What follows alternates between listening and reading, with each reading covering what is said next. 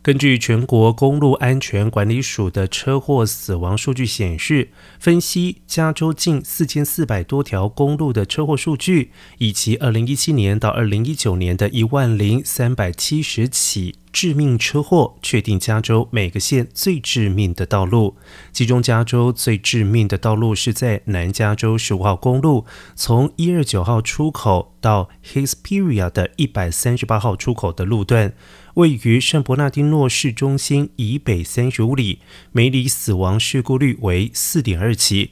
而根据 Money Geek 的分析，全州致命车祸最常见的原因是超速、酒醉驾车以及分心驾驶。